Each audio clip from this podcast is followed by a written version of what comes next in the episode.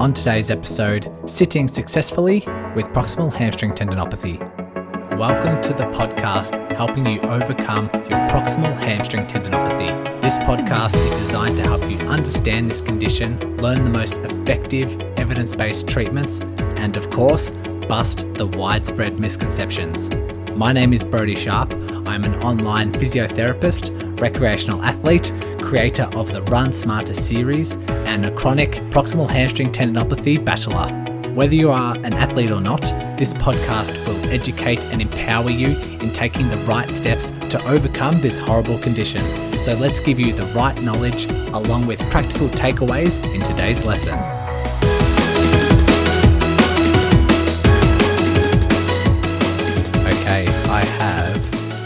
Had a lot of questions come in. Let me bring them up. I put onto a few Facebook groups and onto social media um, asking a few questions um, that you want answered on this podcast when it comes to sitting with proximal hamstring tendinopathy. And I'll read a couple out now and we'll delve into all of the answers in a second. So, um, Dana asks I have read that sitting doesn't cause harm, but it hurts so much. How can it not be causing harm? Tori asks, how can we handle sitting for long car trips? Cynthia, how can we handle desk, like my desk job, if unable to stand every 10 minutes?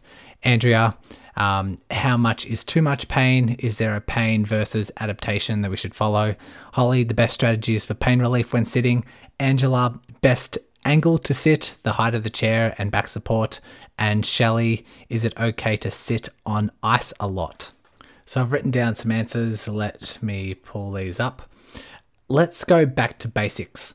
Why does sitting cause irritation? Why is it so irritating? It is a huge debilitating issue when having this particular condition because sitting is a functional part of life. We need to sit um, for work, we need to sit to drive somewhere, we need to sit to enjoy a meal with our family or go out, sit at the movies. So it can be extremely debilitating, extremely um, impactful on our emotional state and our um, participation into society. So, yes, it can be extremely frustrating, but it is irritating the tendon or starting to spark symptoms because we are putting the tendon through direct compression. If you've listened to the earlier episodes, we know that the when it comes to the anatomy, the tendon itself wraps around the sitting bone. And so if you have direct compression on that tendon and the tendon itself can't tolerate that level of compression, then there will be some pain signals that start a deep ache. Um, however, we can train our tendons to start tolerating higher levels of compression, which I'll talk about later on this episode. And that's why, if someone doesn't have proximal hamstring tendinopathy, they can sit totally fine. They can sit through a two hour movie and not experience anything because the tendon can actually tolerate high levels of load, high levels of compression. And so that's why, if someone does have a proximal hamstring tendinopathy, things like harder surfaces um, can be irritating. Doing uh, sitting on things like low chairs uh, because you are putting your hips into more flexion where your knees are higher than your hips and it's almost under more stretch when it is under compression. And that's why sitting for longer periods will cause more pain signals because it's just subject to more and more pain. I say hard surfaces, but I do believe that some people, depending on the tendon that is actually affected, sometimes hard surfaces might actually help people because directly sitting on um, a certain angle or a certain part of the tendon that isn't irritated um, might lead to like if you're sitting on a hard surface it's more targeted to maybe a healthy area compared to that irritated area. Um, so it might be something you can play around with but depends on the individual and where the pathology actually is located in the hamstring. So i want to just start off with some basic sitting variations that i tell all of my proximal hamstring tendinopathy patients um, in how they're going, they can modify their sitting. It's going to be very hard to just describe through a podcast, but um, let me try my best. What can we do? So, number one, you want to change how you are sitting to reduce levels of irritation and reduce levels of compression if you are unable to tolerate current levels of compression. So, some variations that we can do is first of all, we can move to a higher seat. If you are currently sitting in a chair at work or in the car where your knees are higher than your hips, what we can do is um, elevate your sitting so that your hips are a bit higher and therefore we reduce the level of stretch. We can sit on something different. I know some people use like a donut, some people use cushions or pillows to soften and spread the load. Sometimes that can be really, really nice. So combining the two, so having a pillow and also having a height difference, elevating the height. But most of the time, what I get people to do is just appreciate where the pressure is on their sitting bones when they are sitting. And if we can redirect that pressure away from the sitting bones and level it out to somewhere else around the hamstring, then we're reducing the level of compression. And if you're sitting in a chair right now, what I'd recommend you do is find, um, take away a cushion and reduce the height and just see what, where that pressure is on your sitting bones. Most of the time, it's directly underneath that sitting bone. However, if we then change the height, we put a pillow underneath um, to see where it goes. I would guess that in most cases, cases, the pressure is probably half on the sitting bones and half on the hamstring belly, like closer to the knee, uh, which again is going to reduce the level of compression. But I tell some people they can sometimes go one step further and instead of having their feet on the floor, actually tuck their feet in so that the feet are kind of um, crossing but underneath your chair and the the weight of your feet uh, isn't like on the the floor itself it's you're almost shifting your body weight forward and yeah, tucking in your feet, if that makes sense. That's why it's going to be hard on a podcast. But I do recognize as soon as people do that, their body weight will shift forward so that the vast majority of their compression is in the hamstring belly, like closer to the knee, and it's actually directed away from your sitting bones. And that can be very nice for people. However, I do find that once people make that correction, they'll find that their back goes away from the back support in the chair, um, to which I counter that with just some back support, maybe a pillow behind your back, maybe just getting a lumbar roll, lumbar support, so that you still have your lower back supported with some um, some sort of device, but you have that weight directed away from your sitting bones. So there's some strategies you can do, and it might be enough so that you've gone from tolerating 10 minutes of sitting and making these corrections, you can now tolerate 25 minutes of sitting. And that's enough to then every 25 minutes stand up, move around, um, and can be a lot more, I guess, practical. So you won't be able to tolerate a whole day if you make these corrections. It might just be able to elevate your level of sitting um, to a point where it's a little bit more manageable. Some other options yes, at work there is a sit stand desk option if you do have that luxury. I know me working from home, I've set up my own sit stand desk, um, really cheap version. I just get a, um, so from my desk where I work, I get my uh, just a really cheap chair. I put the chair on top of my desk and then I put my laptop on top of the chair and then I can just stand and work away. Um, so it could be as simple as that, just finding something to some boxes or some um, books that you can put your computer onto, and then something a little bit more elevated that you can put your keyboard and mouse onto. And there you have it. You've got a sit stand desk. But I don't recommend standing the whole entire day because um, you'll have other issues. It's a tremendous load on the back if you stand still for long periods of time. It's a lot of load through the feet, through the plantar fascia, and we don't want you getting another injury. So um, I do recommend if you can tolerate, say, 30 to 45 minutes or an hour of sitting um, with these new corrections, then every hour you can stand up for about 15 minutes, maybe 20 minutes before you sit back down. And that could be a really nice option. So do these variations, um, maybe come up with your own sit stand desk. But the other thing that we can do is just remind yourself to take regular breaks if you do have that luxury in your line of work. Sometimes taking a break every half an hour and just walking for two minutes can make a big difference, whether it's going to fill up your water bottle, go to the toilet, talk to um, your colleagues, something along those lines, just those regular breaks really makes a big difference. So um, keep that in mind, maybe implement something along those lines. Which takes me to my next point, which is um, your sitting modifications. Yes, we can do that. However, you always need to have some strengthening program in place in order to tolerate higher levels of compression. And we know this from earlier episodes, but I'm starting to link this in with your sitting. Um, you cannot just continue modifying your sitting and continue sitting less and less as you tolerate and expect to get better. What we need to do is currently your tendon can't tolerate high levels of compression, so we need to build up those levels of compression through strength training. And if you don't do that, it will just lead to further weakening and f- a further reducing your capacity to tolerate sitting. And therefore, it gets to the point where people are un- unable to sit and all they do is lie down or stand up and totally avoid sitting altogether. And it's um, directly contributing to that downward spiral, like I've mentioned in previous episodes. So keep that in mind. We need some strength training, and we need that strength training to involve levels of compression that you can tolerate, and then slowly progress your levels of compression because that way we can start tolerating higher and higher levels of sitting. Bear that in mind, it needs to be done.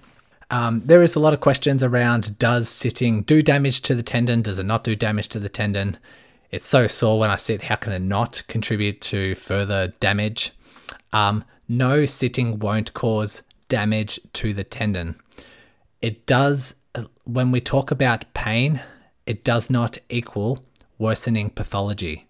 However, what sitting is doing if you are exceeding its current capacity is you're increasing tissue sensitivity. And this is completely different because all we're doing is getting that tendon and all the other components around it and just creating some sort of sensitivity if you manage to overdo things. So, for example, if we have a runner who has proximal hamstring tendinopathy, and let's use a severe case, let's say they can only tolerate 10 minutes of running right now, otherwise, they'd be flared up. Um, if they stick to under 10 minutes and they they run, they're totally fine. So that's their level of tolerance. Um, so we've established that. If you go from sitting, let's just say you've had to sit for longer, you've gone for a big trip, you've gone uh, away in the country, and you've had to sit for a couple of hours on the ride on the drive there.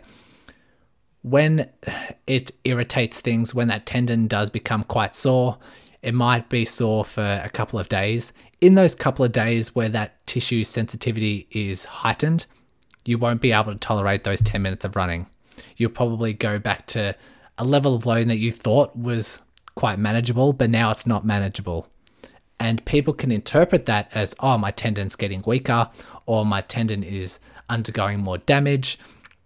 However, all you're doing is just creating some sensitivity. And in that sensitized um, phase, it can't tolerate those levels. However, it just needs a couple of days to settle, and then you're back to tolerating the loads you once did. Now, that's an extreme example, but you can probably identify certain things throughout the day or certain things throughout the week, certain things throughout the month where there might be certain levels of sensitivity where um, it can no longer tolerate things, but then it settles back down. You can go back to tolerating certain things. So it's just finding or interpreting those symptoms a little bit more accurately. So sensitivity does not equal weakness.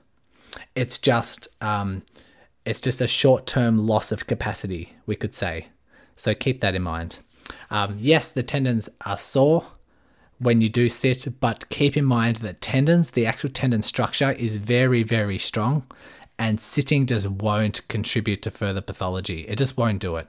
So, um, some reassurance for you, and hopefully that made a lot of sense. Which takes me to my next point. We should not be avoiding sitting because, uh, like anything, uh, like a return to run program or like a progressive strengthening program, we want to start we want to start low and we want to slowly build up. If you're returning to running, we want to start with, say, running for two minutes, and then running for five minutes, and then running for 10 minutes. We want to slowly improve that. The same can be said with sitting. We need to find your zone of tolerance. We need to know what level you can currently tolerate. I'm not saying it needs to be pain free. I'm saying um, a certain level of tolerance which doesn't produce a significant flare up. So it's completely different to just being pain free.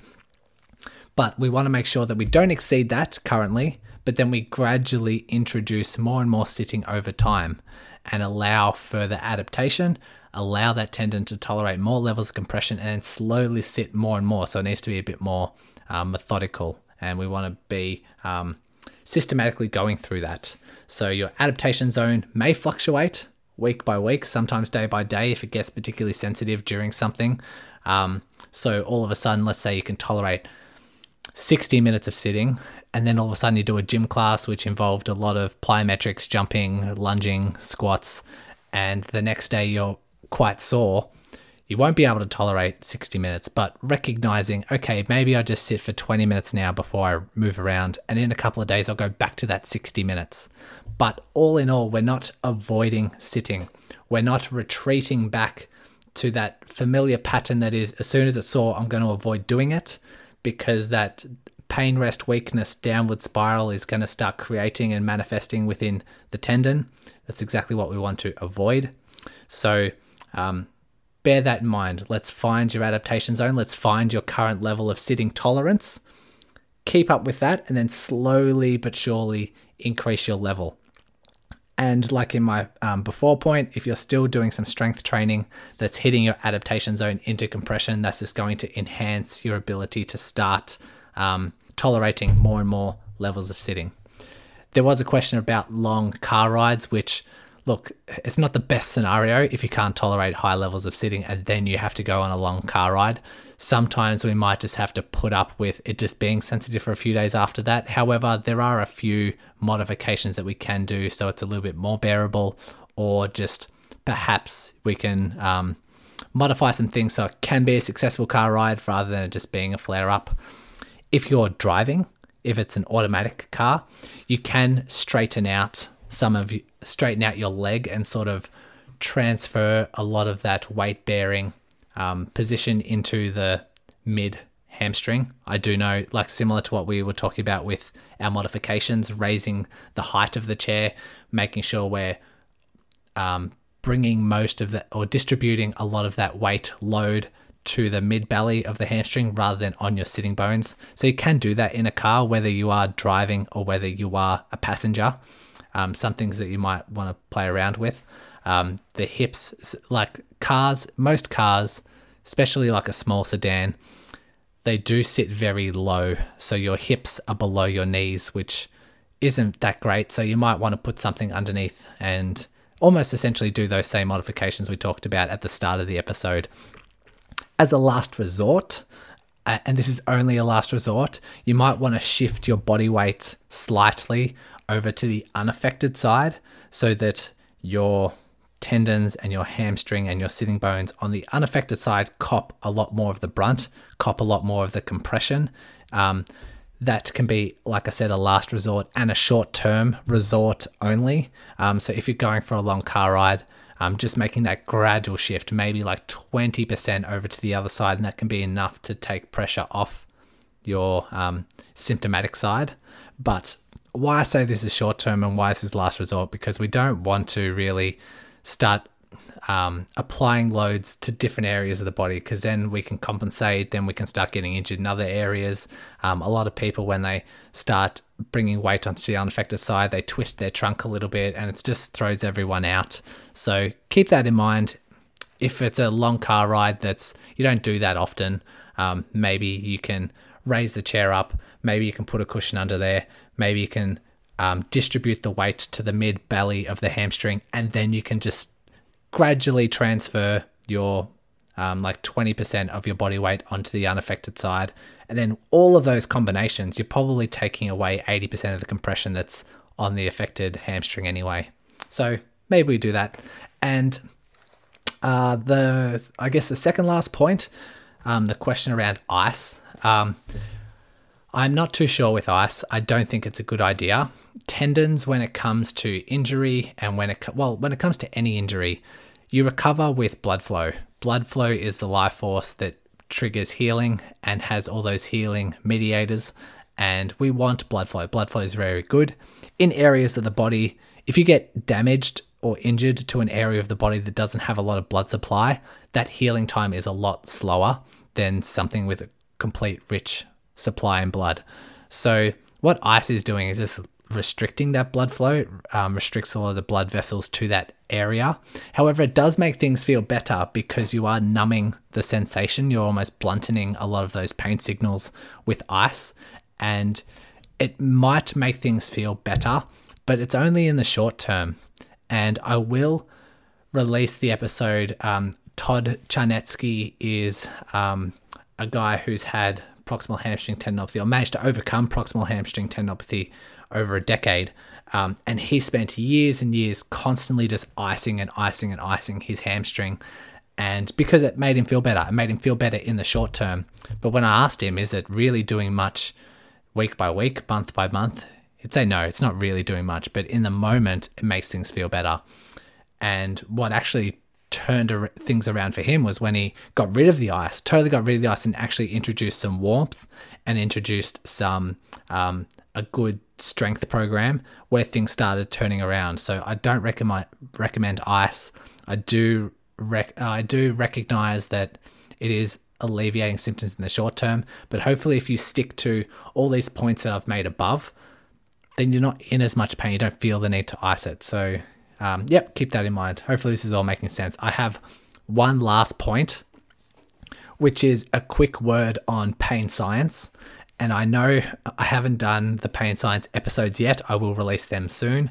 Um, but a quick word on the actual what pain is and what we know about pain science.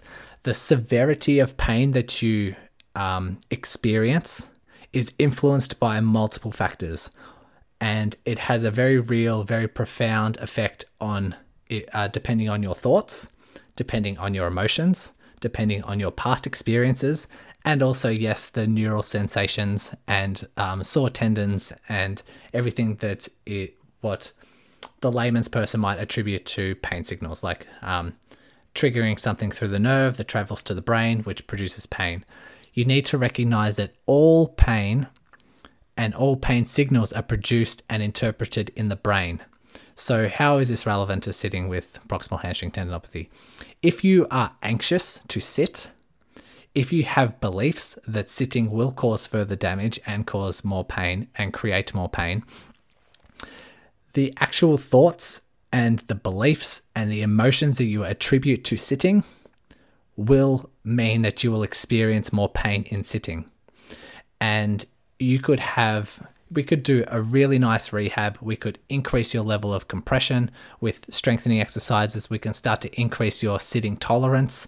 However, if you're still attaching those emotions and those thoughts and those beliefs that sitting is causing all this damage and pain is a bad thing with sitting and it's um, just a fearful, anxiety driven experience, you will still experience high levels of pain, even if you can, the tendon starts operating and tolerating a lot of level, a, a lot of load. Keep that in mind. So hopefully the information that we've taken on board helps settle a lot of that anxiety, a lot of those emotions, because I do know and I do appreciate that a lot of people are very, very anxious to sit. Um, however, we need to train the brain to recognize that it is okay to start sitting. You're not causing further damage. We can do these modifications to help settle things down. And hopefully, that starts calming you and calming your brain down so that you can start experiencing lower levels of pain when you sit. Um, this will all make more sense when I release those pain science episodes, but I thought I would release this episode quite early in the podcast because I know a lot of people have a lot of questions and it is something that um, highly affects people and their day to day experiences. So I want to get that this out as early as I can. Take on the information we've learned um, throughout this podcast episode, and hopefully it can start having you move forward to a less stressful and more empowering path to recovery. We're all done. Thank you so much for listening. Um, if you are finding extreme benefit from what you're learning on this podcast, please share it out to someone who does have proximal hamstring tendinopathy. And yeah, it will do me a massive favor and do them a favor as well. That's all today, guys. For now, take care. Thanks once again for listening and taking control of your rehab. If you are a runner and love learning through the podcast format, then go ahead and check out the Run Smarter podcast, hosted by me. I'll include the link along with all the other links mentioned today in the show notes. So open up your device, click on the show description, and all the links will be there waiting for you. Congratulations on paving your way forward towards an empowering, pain free future. And remember, knowledge is power.